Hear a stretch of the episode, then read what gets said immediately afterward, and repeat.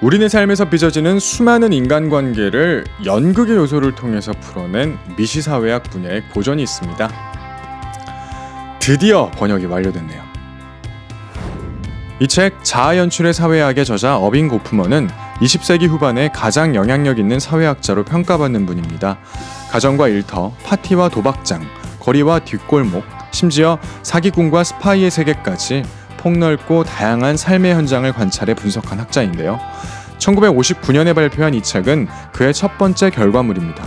일상에서 벌어지는 상호작용을 분석하고 삶은 세상이라는 무대에서 다른 사람들과 상호작용하면서 자아를 연출하는 공연과 같다는 관점을 제시하는데요. 저자가 전달하는 요지는 다음과 같습니다.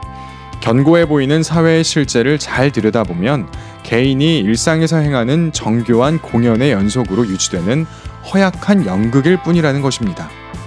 참된 자아는 허상에 불과하고 상황에 따라 여럿의 상황적 자아가 있을 뿐이라는데요. 흥미롭지 않으신가요?